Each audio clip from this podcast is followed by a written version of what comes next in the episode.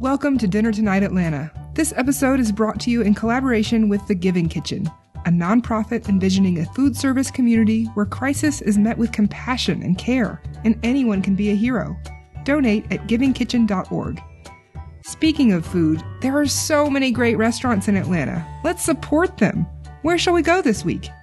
Let's go to Old Fourth Ward. It's Tuesday. You're going to Bantam Pub at 737 Ralph McGill Boulevard. It's a great little neighborhood pub with a dog friendly patio.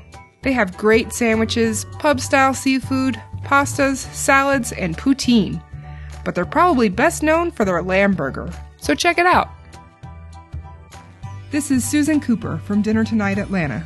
You guys, Atlanta is a foodie town, so I want to hear from you. Follow me on Twitter at Atlanta Dinner and tell me where you think we should go next.